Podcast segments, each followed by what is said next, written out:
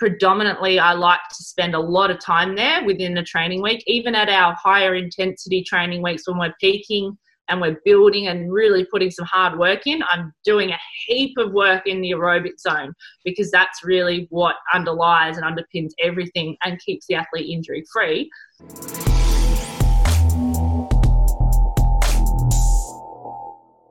Welcome to the Upside Strength Podcast, your number one resource for all things fitness and performance in Switzerland. Today, I'm happy to welcome Kara Landels, triathlon and strength and conditioning coach based in Bass Coast, Australia. Kara, thanks for coming on the podcast. Thanks for having me, Sean. Pleasure. Yeah, so for the viewers and listeners who don't know you yet, can you give us a little bit of your background?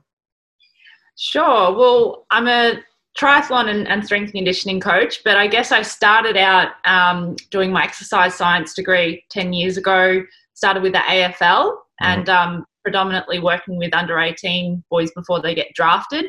Um, a lot of return to play, injury rehab, uh, a lot of sports science testing and, and physical testing on the field, um, and just strength, general strength and conditioning um, to support that. And then I sort of moved into the running and triathlon area around that time when I was working with the AFL um, at the end of my uni degree. And yeah, just really, really loved that. And um, I spent a bit of time overseas training and racing full time uh, with a professional tri squad in Italy, mm. and really just um, really realised my passion to want to be able to coach and and help um, as many runners and athletes as I could in the endurance field. So um, three years ago, I started my business up, my online coaching business, and yeah. have been um, helping runners more specifically to uh, improve their their performance through both running mechanics and injury uh, rehab as well. I, I do a lot of injury rehab, return to running. So.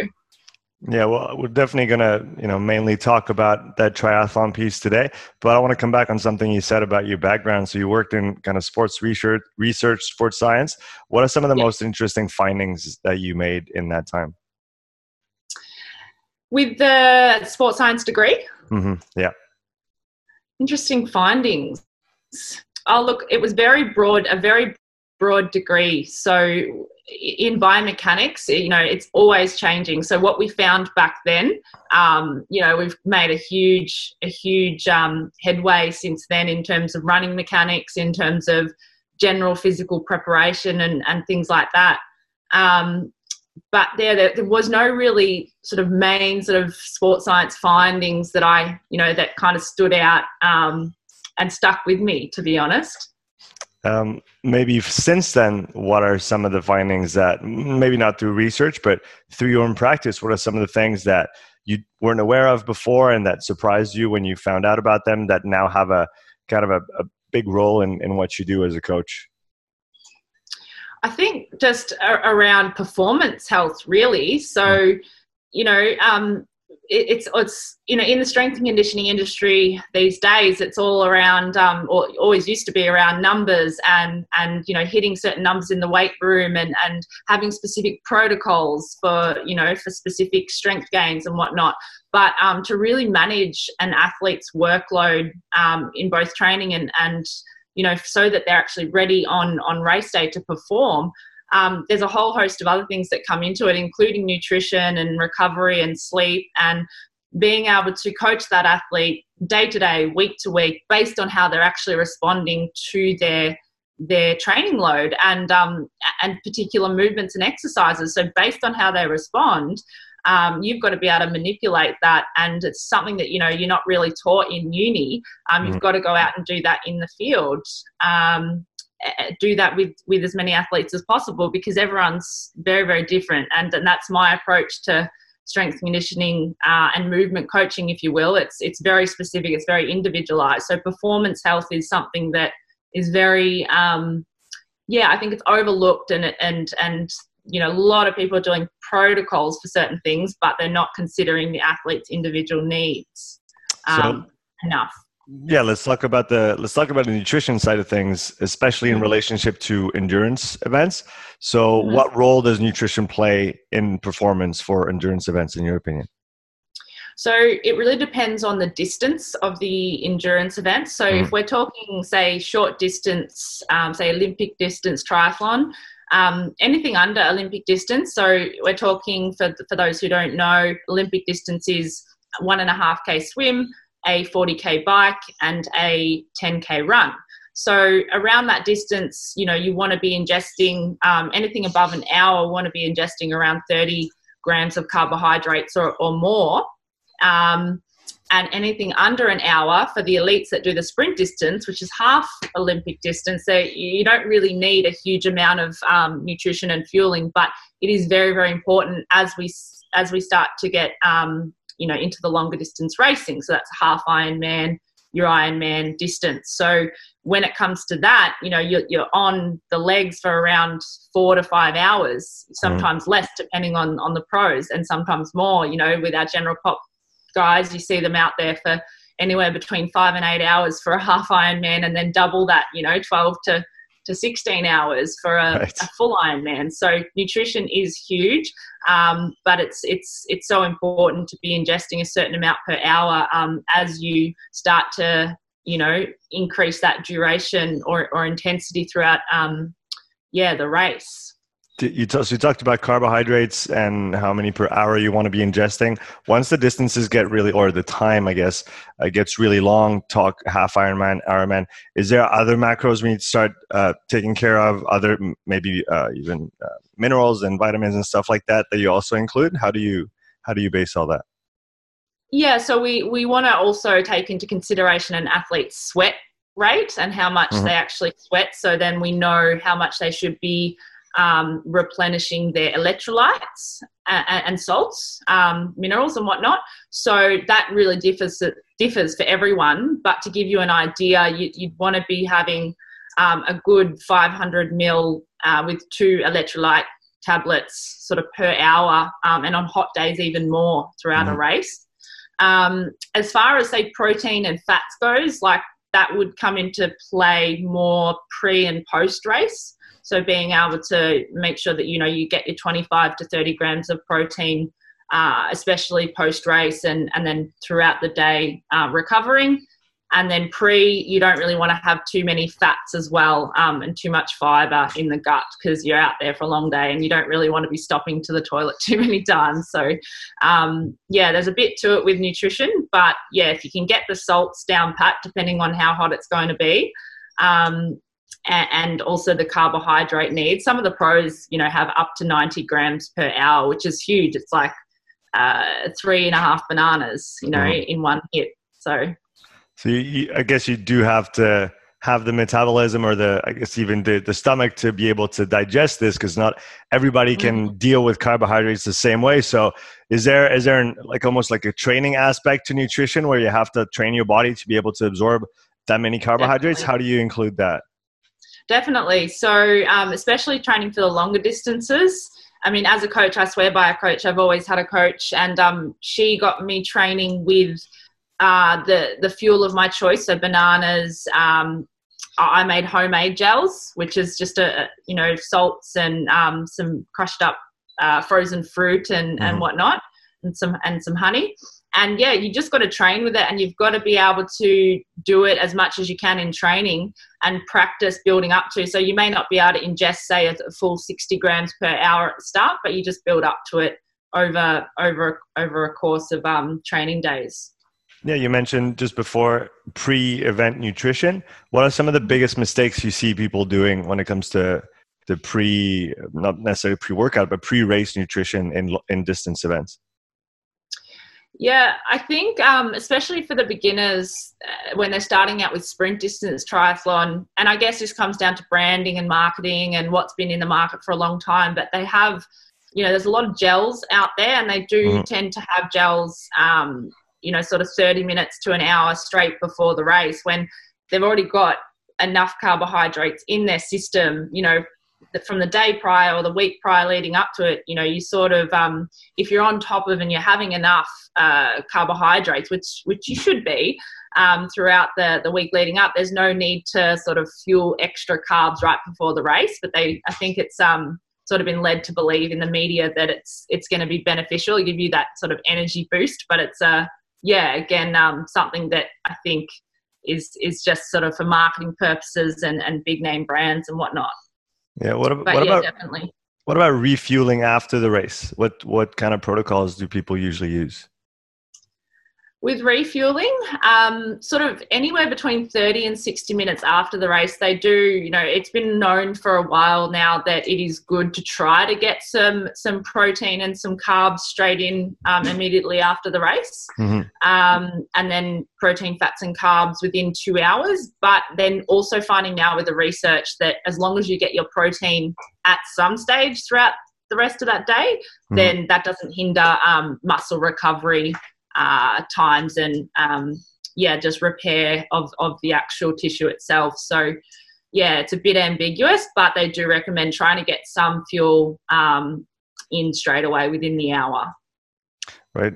Switching gears a little bit, I want to talk about the, the mental aspect of endurance event endurance events because we talk about the physical a lot and we that's what we see when we see the races. But can you talk a little about you? I mean, you've competed uh, at a at a high level and you've done those long distances. So what part does the mental aspect have in that in that realm? Yeah, and I guess I um I experienced this for myself to a whole new level, a whole new greater degree ever since I got into ultra endurance running and ultra events, adventure mm-hmm. racing the last sort of year and a half it's been. Yeah. Um, pre that, I did eight years of sprint distance racing, and the mental aspect of that was was huge still because it's swim, bike, run, and, and it's still an hour and a half or an hour.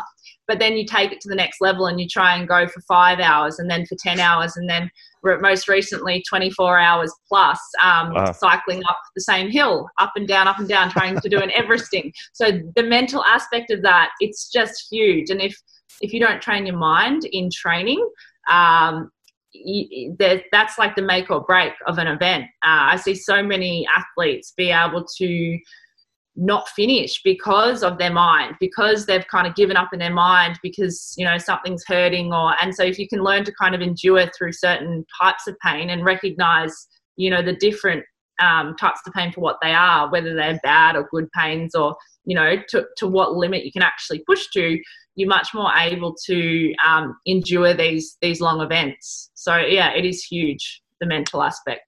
Can you talk about your approach to mental training for yourself and what has worked for you, and then also how do you help your your clients and your athletes uh, work through this as they as they train and go along?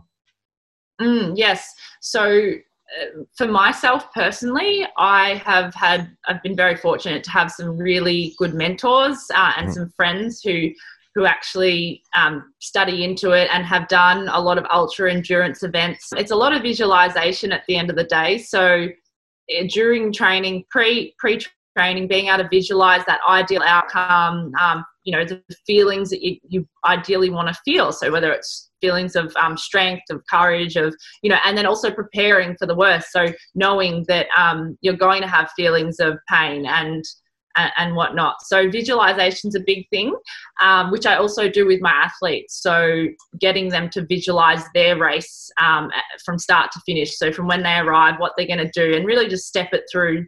Um, so that they can gain a sense of uh, just comfort and be able to sit with each each aspect of the race and um, and that that way they're a lot more comfortable with it going in knowing that they've kind of explored all areas because I think yeah, it's a it's a very overlooked area. A lot of people, you know, just they take into the physical consideration, but they don't spend enough time on that um, that mental and visualization process of the race, of the training. But then, you know, so you've got the visualization pre-training, but then you've also got what happens in training and and um, how much you're able to push yourself each time and go into certain um, I guess, aspects of the mind and, and flow state. We call it flow state. And if you can, can access flow state, it, it, it takes practice, but um, it's every athlete's ideal scenario. So, in your in your mind, what's the hardest uh, from a mental perspective? What's the hardest of the three legs in a triathlon? Mentally, I'm definitely going to say oh, this is really tough for me because I'm really not a swimmer um, by by background. I'm a I'm a runner by background, so first I was going to say the, the swim because it's just, you know, everyone's always kind of, you know, swimming over each other and scratching and, you know, you've got people everywhere um, and you've got to really hold your line. But I think it, for me, it's probably now the run because I've, I've learned to be more comfortable with the swim. But I think the run, and it's for so many people, the run these days that gets them mentally because they can be super strong on the bike and they can settle in. And then, then when they jump off, um, it's a case of, you know, have they trained specifically to have good running mechanics and under fatigue, depending on how long they have to run for, uh, and if, if they haven't, then they're going to experience those signs of fatigue very early on. And that's when the mental, um, that's when it becomes very hard mentally to continue on it at a certain goal pace or even continue on depending on what they're actually experiencing. So, you talked about your background as an athlete prior to triathlon. Is there kind of a pattern in all high level athletes in triathlon where they all come from maybe swimming or cycling or running, or is it kind of a mix of everything? I think it's definitely a mix, um, but you do see a lot of the professional triathletes. I know um, for a fact when I was training alongside the professional team in Italy, most of the girls, actually every single one of them, including the guys, they all had a swimming background. So they all okay. swam from day, you know, whenever they, you know, could walk really. They're in a pool and they were starting to swim and they did squad from an early age. So four, five, six years old, they'd, you know, be swimming. So they were like fish. And that was the hardest part. I couldn't keep up, but I, you know, I could match them in a, you know, in the, in the bike or the run um, when yeah. it comes to training. But yeah, the, the swim is something I think that you need to have if you really want to have a good chance at going pro. Um, you need to be a very good swimmer because that's the start of a, a triathlon. If you're not at the front of the pack, um, and you get left behind, it's very, very hard to catch up because in draft legal triathlon, which is yeah. you know, only what pros uh, sort of race, um, you need to be able to draft on the bike. And if you're behind, you know, you, and you're out on your own, which that was my case all the time when I was racing over in Italy, you would be playing catch up and working a lot harder on the bike. Um, and then, you know, you're not really saving enough energy for the run. And then, you know, it's sort of all over rover. So um, the swim is, is, I think, something that you need to be quite good at if you're going to be good. I'm really interested in the the interplay between the different legs of the race uh, in mm-hmm. training and then in racing. So let's start with the the training side. How do you have to manage your week when it comes to planning your different training for the swimming, the cycling, and the running, so that there is no negative interference on your training as a whole? Yeah, so um, I think we want to start with again, it's very individual specific and and what that athlete is currently able to handle um, strength and, and load wise from, mm-hmm. a, from a loading perspective. Um, but also, you obviously you've got to take into consideration their actual work routine, um, how much sleep that they're getting, and their current lifestyle stresses. That's got to come into you know when designing their overall loading. Mm-hmm. So um, from a from a swim, bike, and run perspective, say we have someone training for a half Ironman, we've got to make sure that there's enough biking in there and enough um, enough time on legs and duration of the cycle leg because that's the the biggest portion of the race. Um, and it pays to be strong on the bike because you know you're going to get a really good transfer to your run if you are strong in the bike. It's it's been shown in um, anecdotally for years and um, and so when it when it comes to designing the program, obviously that's one thing, and then and then having your key sessions broken up into whether it's a tempo session or whether it's a, a threshold session, uh, depending on what phase of training. This comes back to general prep, mm. whether they're in a base phase of training. Just like I know with you and your rugby guys, you'd put them through a base phase and then move them onto some more specific prep after mm. that and then you know so we really have a base phase a build phase maybe two two base phases two two build phases and these are four week cycles. And then a peak phase peak and taper and then race. So it really depends on how much time they have to prep for that race um, what that race looks like in, in terms of duration. Um, and then obviously their their own goals around it. So um, in terms of pacing and, and, and what we want to achieve with a particular, you know, run leg or cycle leg um, will dictate the type of run sessions and the type of cycle sessions, etc. Now, when we talk about the race setting with all three legs uh, put back to back, for someone who maybe doesn't have the experience of doing those uh, in that fashion, can you talk about the effect of the swim on the bike and then uh, the swim and the bike on on the run itself? Yeah. Um, so with the the swim and, and its effect on the bike, I feel that that's quite a big one that people find challenging to get right. It takes a while because you're coming out of the water. A lot of people get dizzy from, um, and, and so they say that you know if you, you want to be able to bike well and, and get to the bike um, in good form, get your legs going in the last sort of 100 meters of that of that swim really kick hard so that you can flush out and get, get the blood pumping and whatnot so then when you get up onto your feet out of the water your body's going to be ready and it's not you're not going to get blood rushing to your head and you're not going to have no legs um, so that's big and then so the transition is is also pretty critical. You can lose a lot of time there out of the water with slow legs. So you've got to really um, just be fast out of the water, train that quick leg speed um, in order to then get on the bike. And the same goes for then bike to run, um, which is probably the most important transition, is really training well um, you're running off the bike because running uh, fast without doing any biking is totally different than running off the bike and trying to run fast off the bikes. So we definitely need to train um, a higher cadence on the bike, probably for could you know it's different for everyone, but I'd say at least um, one to two minutes of spinning the legs prior to getting off that bike leg, getting a higher cadence, neurologically, um, you know, stimulating everything so that when you get off and run, you're going to try and run with that same sort of quick cadence. So we really want to see a quicker run cadence um, for efficiency and economy, um, and and to not. This comes back into running biomechanics. When we look at optimal running biomechanics, we want to make sure that your legs aren't trailing the back of you. You know, you're not hooping out the back, um, and you're not.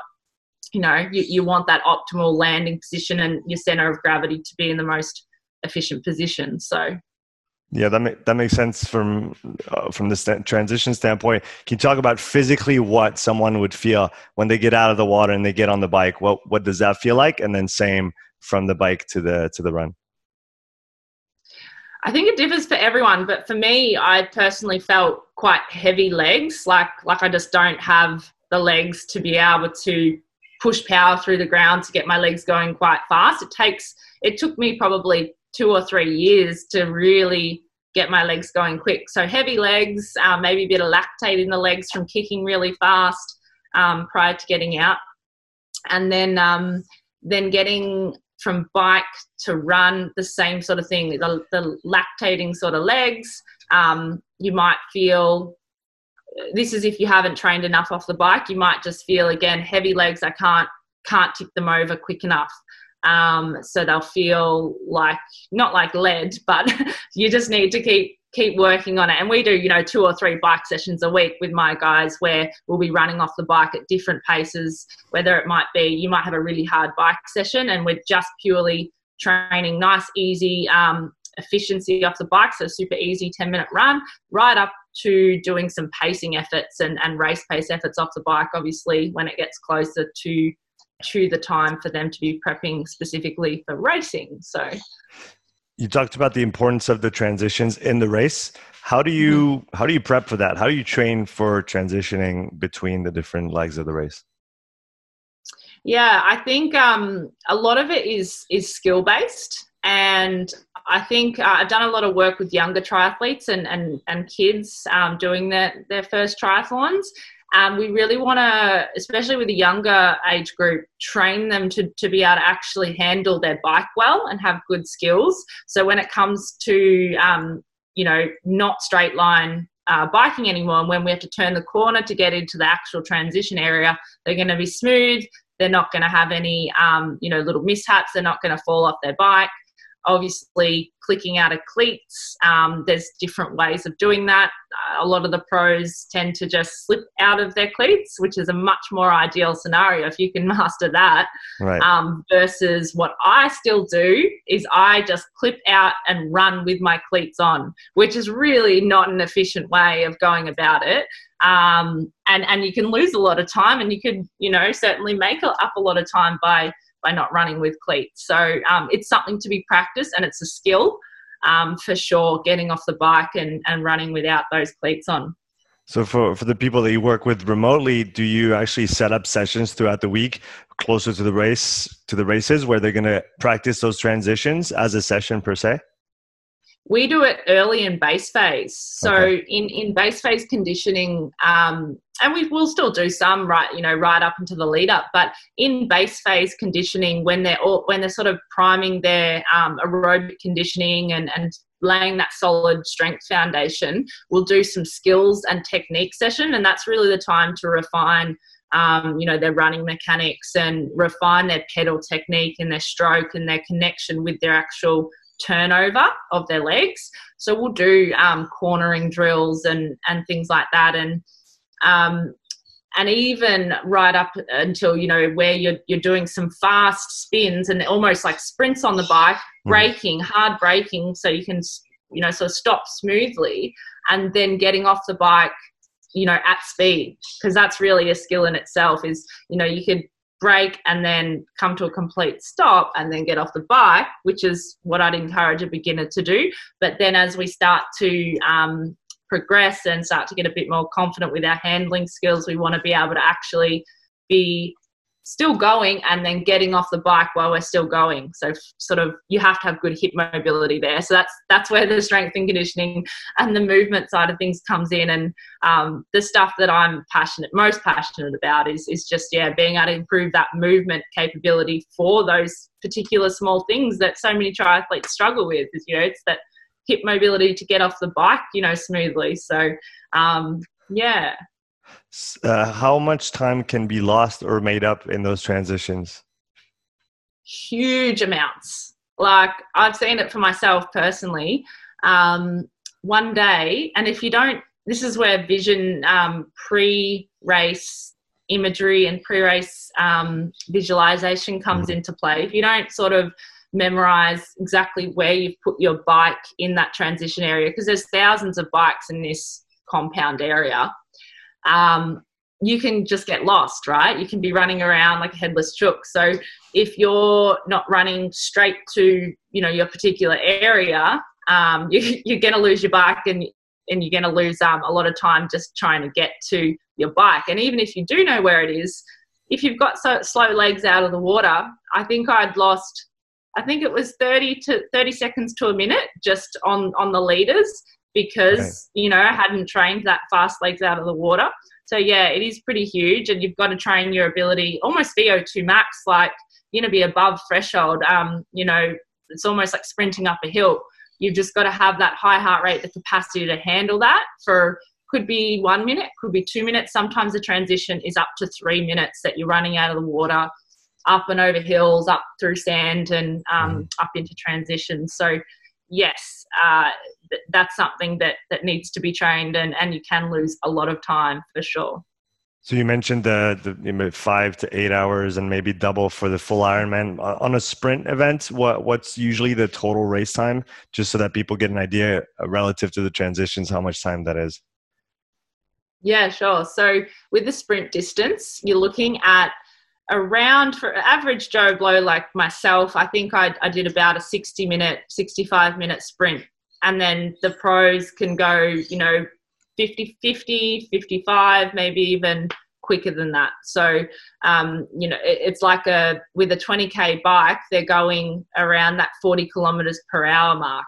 Mm. and I'm sitting around that 36 to, to 38. So, I mean, a, a few Ks doesn't sound like a huge difference, but you, know you can wipe off a couple of minutes fairly quickly um, when you can get those extra couple of k's quicker on the bike and same on the run um, you know you can so so i guess um, an hour is around that average for the sprint yeah. and then uh, my half ironman took me uh, five hours so uh, around two hours and two and a half hours on the bike a 90 kilometer bike ride yeah. And, and this is hilly. And again, if you've got a flat course, you could probably just whip through it in you know, two hours or 215 or uh, d- depends. When we talk about training for those different kinds of events, what weekly volumes uh, in in all the all three legs do you usually recommend uh, for the and if you can go by categories, so the sprint and then uh, the other categories going up in time, and how much training those require, and not necessarily in order to you know perform at the elite level but for someone starting out who's interested in the discipline what time should they look to invest in order to not hurt themselves and actually enjoy their race when the time comes? Yeah definitely. I think again that, that differs for everyone and, and lifestyle circumstances and that's where i guess um, having like a tailored plan versus a plan just pre-built um, mm. is different and, and can account for that that person but um, I think for a sprint distance, anywhere between, I say between five and ten hours, because that's just my my experience with, you know, obviously that in um, in history and, and anecdotally they say that the more sort of duration and time on legs you can get, um, the, the better you're going to be in terms of just having that base, that aerobic conditioning. But with sprint distance, I would say it's less, it, it, matters less because, you know, it's only sort of that hour to two hours for the beginner. Mm-hmm.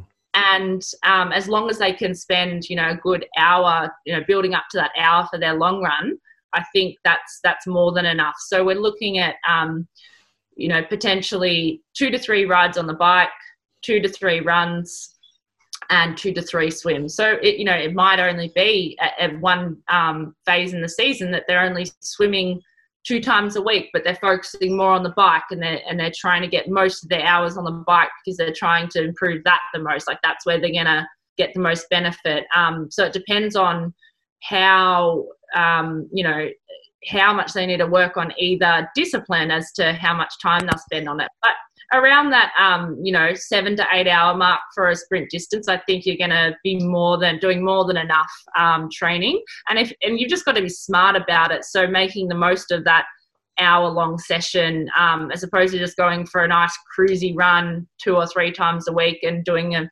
you know a couple of fartlek efforts. Let's actually progress these efforts um, based on your actual heart rate and um, and what zones you're sitting in. So let's find out your true tempo heart rate zone um, and your true threshold zone and, and train that. So we might start a beginner off after they've developed that initial aerobic conditioning. We might start them off, say, three or four minutes at threshold. And threshold, they should be able to hold hold um, for at least 20 to 30 minutes. Maybe if they're super, super beginner, they'll only be able to hold threshold for five or 10. But with up to the elites and the pros, they should be able to hold their zone four threshold for up to that hour long mark. So, really, it's that comfortably hard zone where you can build the efforts between, you know, five and 10 minutes long. Um, and even longer if you wanted to. You could be doing five by five, and then each week, you know, we might do five by six the next week, and then five, you know, five by or or six by six, you know, and and it's constantly manipulating um, intensity and and duration and volume week to week. So.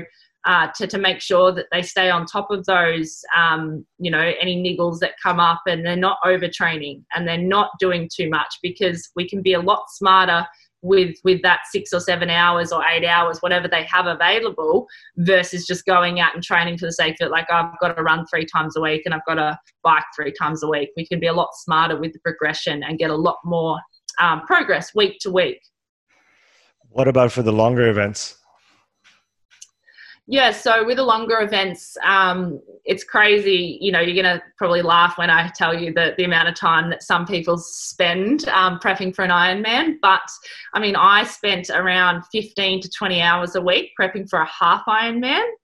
Um, and uh, and and probably as low as 10 hours. I, I still got really quality training in with a 10 hour, 10 to 12 hour training week um, six to seven, eight sessions a week, including uh, that's not including strength and conditioning either. Mm. Um, for a half Ironman, but some people like to train, you know, 20 to 30 hours plus a week, which is huge. It is. Um, and they're doing like, you know, I, I, I thought it was enough for me. I said, all right, all right, four or five hours on the bike every Saturday and then run off the bike. There's six hours, half my day gone, and then you're recovering. And um, yeah, I mean, it was, you really got to have the passion. And you do get hooked quite easily though, Sean. So I'm sure that if you ever tried it, you'd probably, you'd probably love it. And, and um, yeah, be surprised at how much you decided to, uh, to go out on those longer bike rides or those longer runs. So Do people usually come to you wanting to start? If, if somebody doesn't have prior experience in triathlon, will they usually come in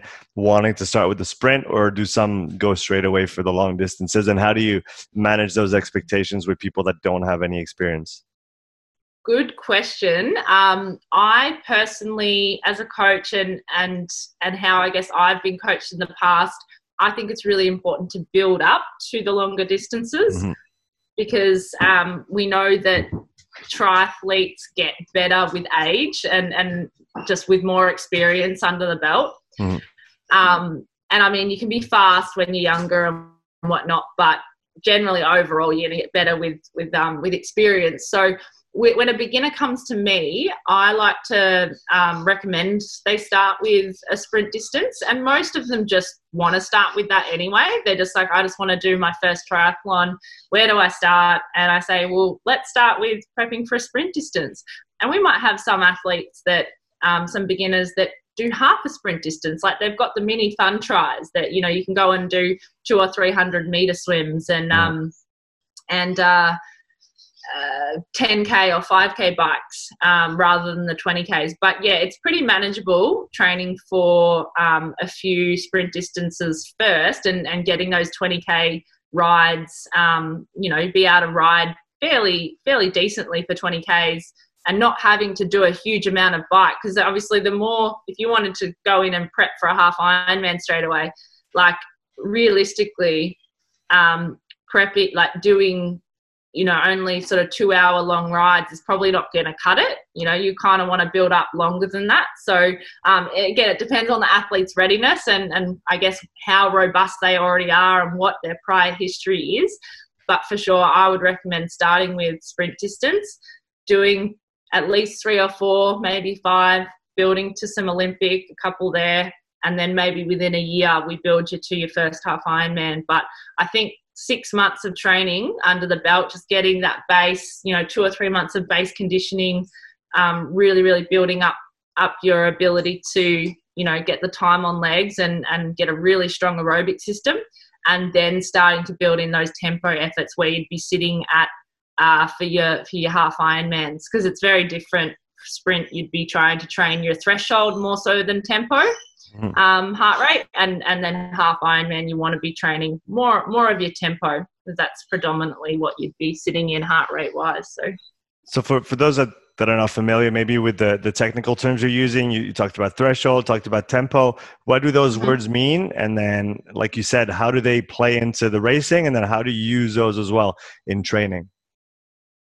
Yeah so i'm i think this is really really important. And this could be this is a big difference between um, some coaches don't I guess don't go as specific as this and they may not apply heart rates and whatnot. But mm. to give a general idea on, on how important it is, if you do a, a lactate threshold test, a running test, it's a 20 minute time trial. So you try and run like basically as hard as you can for 20 minutes, but knowing that you've got to sustain it. So you can't start out at five minutes really hard and then drop off. You've kind of got to just try and. So we, we encourage our our um, beginner athletes and people who are new to it to start out a little bit easier than what they think they could go, and then finish a bit stronger, um, so that they can be you know sort of consistent over that 20 minute test. So that 20 minute test defines. We can then find their zone one, two, three, four, five um, heart rates. And, you know, there's a lot of different ways of calculating zones, and some people go up to zone six and whatnot.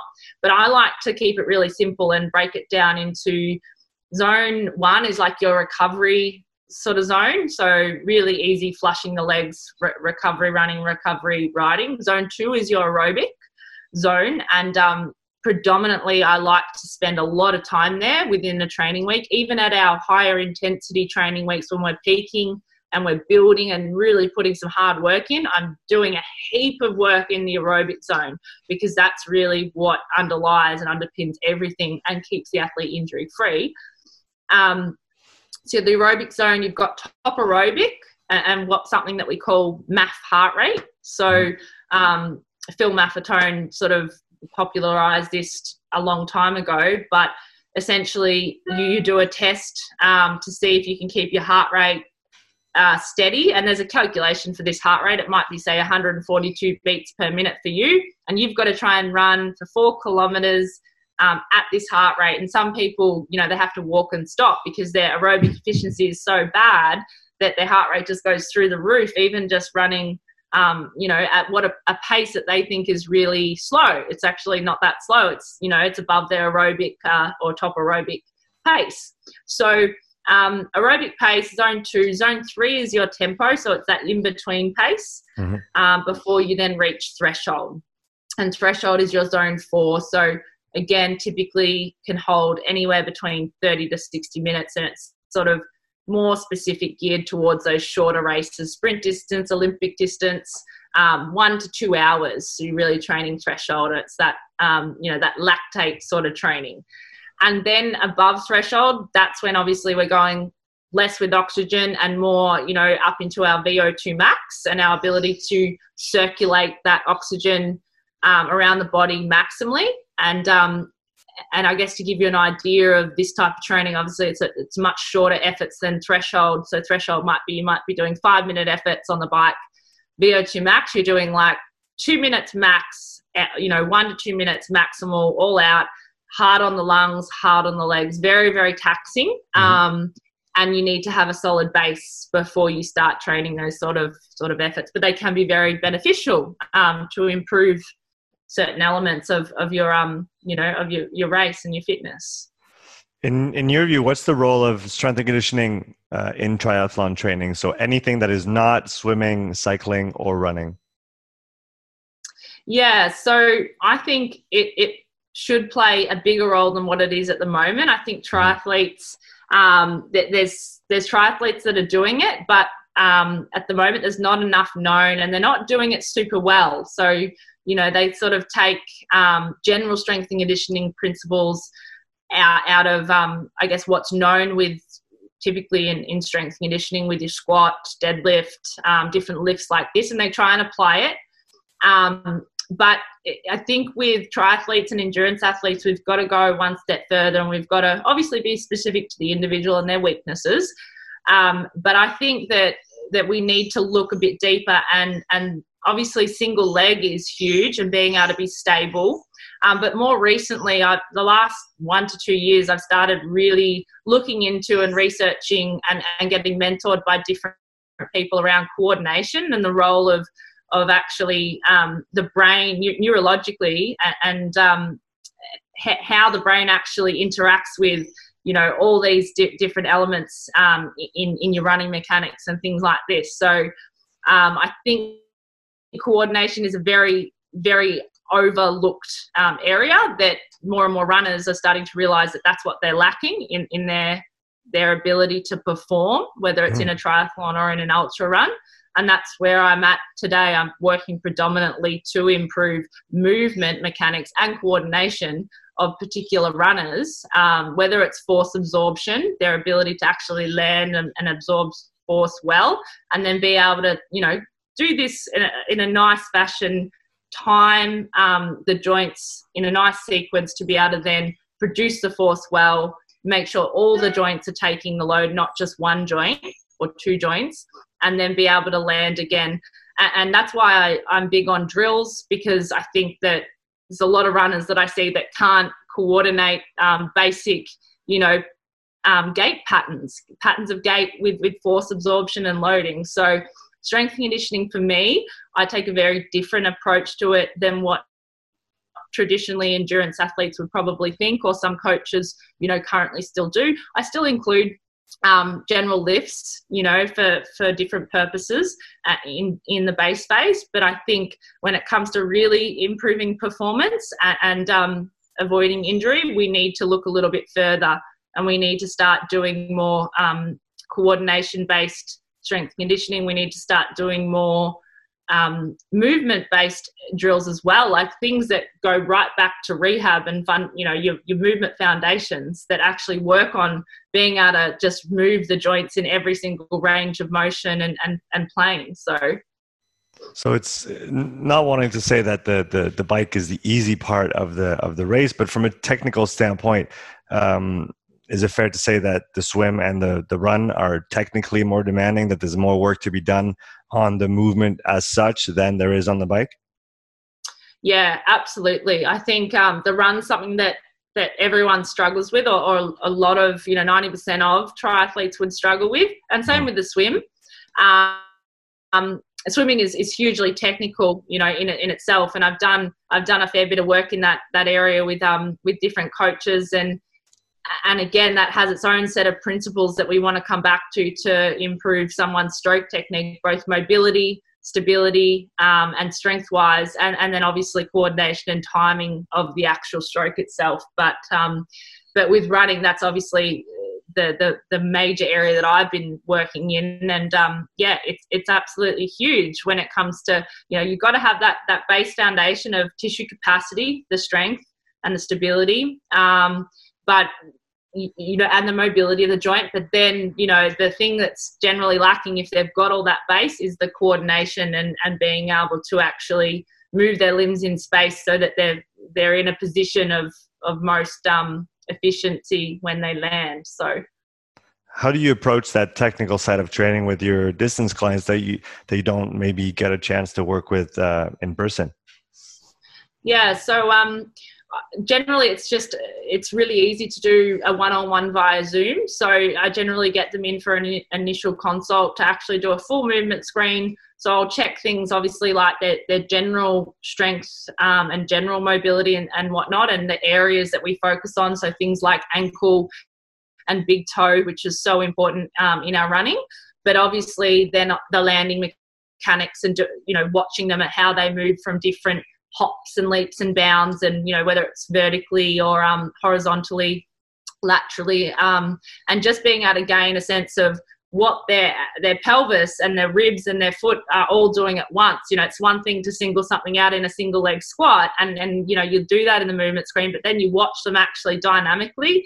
Um, so half of it is is um, is movement screening, but the other half is then even more dynamically and looking at their running, and that's where the running analysis comes in because they can present so differently. They can do you know their hops and bounds um, on your one on one, and you can analyze. That all right, hip drop there, um, their foot isn't loading well there, you know can't really pronate well there. But then you look at them in the gait cycle, and then that tells so much more, you know, of how their foot, um, you know, and their whole body is actually taking that load and, and where you can be a lot more specific in your approach to improving their, their performance and avoiding injury. Uh, so um, they go hand in hand, don't they? They, they do. They definitely do. I, I want to come back on a word that you mentioned that makes 100% you know sense to me, but maybe not to, to everybody. You talked about the importance of the big toe in running. Mm. So can you expand on that a little bit? Yeah, definitely. So obviously our, our, big toe joint we want to have a certain amount of range in that big toe joint. And and if you don't have i mean it's it's not like it's not the make or break but it, i mean it could certainly be if someone doesn't have adequate range at that big toe joint to be able to then adequately push off that toe roll from pronation. So um, once they hit the ground and they in that initial phase of gait they hit the ground in sort of that supinated position then they roll in they pronate. Mm. if their big toe isn't going to flex sort of more than you know sort of that that much they're, they're going to have a hard time then toeing off and re-supinating. So they could um, you know miss a whole phase of the gait cycle just from um, not having enough range at the big toe so uh, it's definitely something you know that obviously we want to improve but then sometimes we need to look a little bit more globally than just at the big toe. So like what might be limiting that big toe extension? Um, and that's when we look at you know not only the ankle but what the foot is actually doing. Um, you know can it pronate and supinate but can it do it in conjunction with like looking at the knee and the hip um, and, and what are they doing? What are those joints doing when you know you're trying to actually pronate and supinate? So it might be coming from the hip, and more than likely, um, I see most of most of the runners that I see, it's a combination of of pelvis, um, pelvis, ribs, and, and uh, foot foot mechanics and and mobility stability. Um, that needs to be changed, that needs to be worked on, so that they can access those positions and then get themselves in into the right position to to land and toe off effectively. What are some of the biggest mistakes you see people doing when it comes to training the running gait or running technique uh, for triathlon?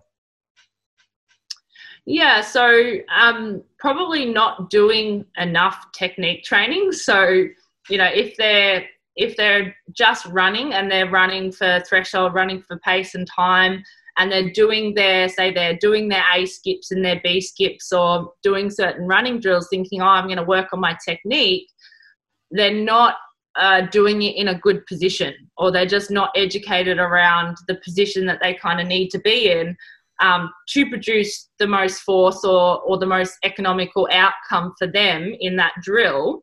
Um, so I guess it, it I teach my runners um, more than anything like what positions they sort of want to be in when when their foot hits the ground, where their center center of gravity wants to be, how they you know sort of need to force absorb, so that they can actually get the most out of these drills that they're performing. Because at the end of the day, if they're just performing drills for the sake of it, thinking oh I'm working on my technique, um, they're not going to get a huge amount out of it. So we want to make sure that they know specifically the elements that they need to work on um, to get the most out of their technique training. And, and again, it'll be different for everyone. And that's why I think um, movement, you know, getting a movement analysis is, is, is gold. And I've, you know, I remember having one recently and I thought, oh my gosh, I could not believe uh, what my, you know, my foot and my pelvis was doing and how much it was um, affecting the way I could actually produce force and, and run faster. Um, and now, sort of six months down the track after having that biomechanics analysis and implementing, you know, just being able to cycle the legs in the air changes your pelvis position so easily just from from being able to learn how to actually cycle the legs in the air um, and get the center of gravity more forward, use more front body mechanics, um, you know, your hip flexors and whatnot to be able to create this technique.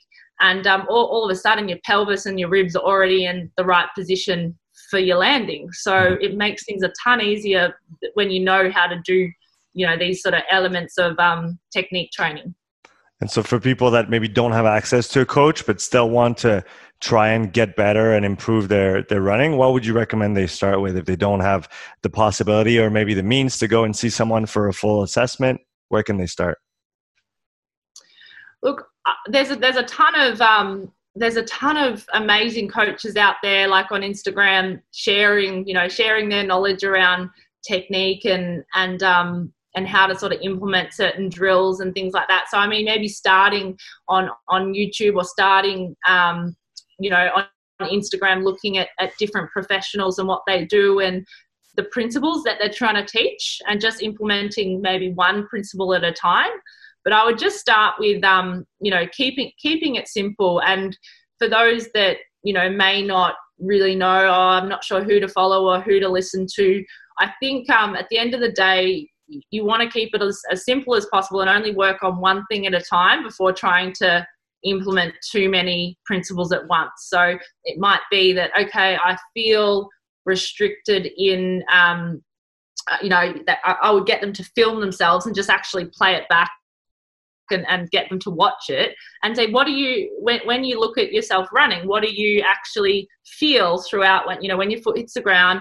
What do you feel when you're are you pushing off? You know and so, and some runners will even realize oh i'm actually pushing off and we need to know that we don't want to be pushing off um, when we're when we're running because um, if we're landing in the right position you, you just won't have to push off all that hard to then create the force. So um, I definitely just recommend them to to have a look at their running, get someone to film it, have a look, and just think about where they feel restricted, um, and just start simple and, and implement, um, you know, a simple cue um, or a simple drill. Um, but but I've got a ton of drills, and I'm sure there's a lot of uh, you know people like yourself, a lot of different drills up on on um, on YouTube and Instagram that they can they can implement in you know from the the basic foundations and start to to progress up. So.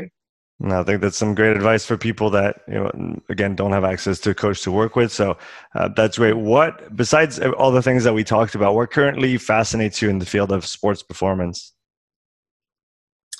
I think again it sort of comes back to I'm going to say two things here, and the first thing um, is is just running and the gait cycle in general. So, and how I guess over I feel how overlooked it is in in um, strength conditioning, mm-hmm. and I think if more you know if more coaches can look into um, biomechanics a little bit more, they're going to start to understand some basic human movement principles that they can then apply to in their strength and conditioning training and just make it a lot more um, functional and specific to you know to everyday life and performance on the field and and know you know if they know what angles and um, positions that the the athlete needs to be in depending on if they're a you know a team sport athlete they need to move and have agility or whether they're a straight line runner they're going to be much more able to then um, apply that in their in the gym and their strength conditioning training and then the other aspect is performance health and, and how um, how we can really maximize an athlete's ability to you know to perform through so many other measures and and whatnot just not just the physical side of things and um, and whatnot so what are some of the things that you changed your mind about since starting as a coach in triathlon some things that I changed my mind about. There's been probably quite a few things actually. Um, a, a, big thing has been, as I said before, like um, the typical strength and conditioning protocol that I learned in uni, and I learned, you know, Olympic lifting protocols, and and some of that still applies, but um, just adapting that a lot in the, especially in the last two years. Um, people like the likes of Frans Bosch um, and looking at at his approach to learning, motor learning, and, and being able to actually teach an athlete um, I think that's a really big thing that, you know, I think that I personally have gotten a lot out of is looking at different people's methods and different people's approaches to to strength conditioning and training. Um, and and just having a bit of everything. I think you've got to be versatile you've got to be very adaptable in your approach and always be you know be um be open to change be open to change because that's the only way you're going to grow um, and and learn more. And you've got to be learning every day. You know, you've got to be hungry to learn something every day, and and just there's no one size fits all approach and and one method. It's it's about the about um, a com- combination of methods and and principles maybe as closing words for the young coaches listening and and learning here on the podcast what would you recommend they do when they when it comes to finding those new informations taking bits and pieces from different people? Because we we, we often hear uh, kind of a, a, very black and white view of things of oh i like this guy. Oh i don't like this guy. But how about uh, how about how can we take pieces of a, a method or a view of doing things without necessarily wholeheartedly agreeing with everything that that person talks about? Yeah i think um i think just being being obviously being open to open to learning about different approaches and different um, methods is is really important and just being comfortable in yourself knowing that you can adapt and you can pivot and you can um, you can decide, you know, based on what you've learnt um, from a number of different professionals, that you can change your approach, you know, to any one person. It, you don't have to just go by the same approach that you took yesterday because you feel like that's your your thing, and that you know you've got to be, I think, have the confidence um, to just kind of go outside your comfort zone and just take a little bit of, of everything and take bits and pieces. And yeah, sure, you're going to reject some of it, and some of it's not going to sit um, well with you. But I, I, I, I think you've got to experiment with it all and not be afraid to be like, oh, I just don't like that because everyone else is saying that that didn't work for them. So it's not going to work for me, you know? So I think you've got to try, it's like the age old saying, try everything once. Um, and, and just don't be afraid to experiment with different methods um, based on on who you're working with because everyone's different. And i think if we get more individual specific um, our our industry and strength and strength and conditioning is just going to get better um, and and better for the athlete. And at the end of the day that's what we want right? We want to be able to benefit our athletes to the greatest degree possible.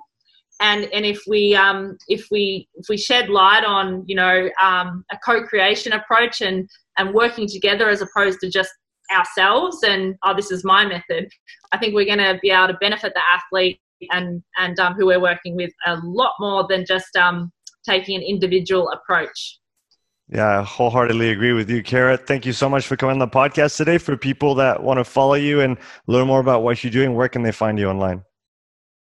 Yeah, no worries. Um, it's been a pleasure. So probably my Instagram is is the main um, page that, that uh, they'll find me. So it's coach underscore Kara Landals. Um, and and karalandalscoaching.com.au is is my website. I'll make sure I'll link those in the description for those who are interested. Make sure you go and follow Kara and uh, drop a little comment uh, on her page so that she knows that you've been listening. Kara, thanks so much for your time today. Cool. Thanks, Sean.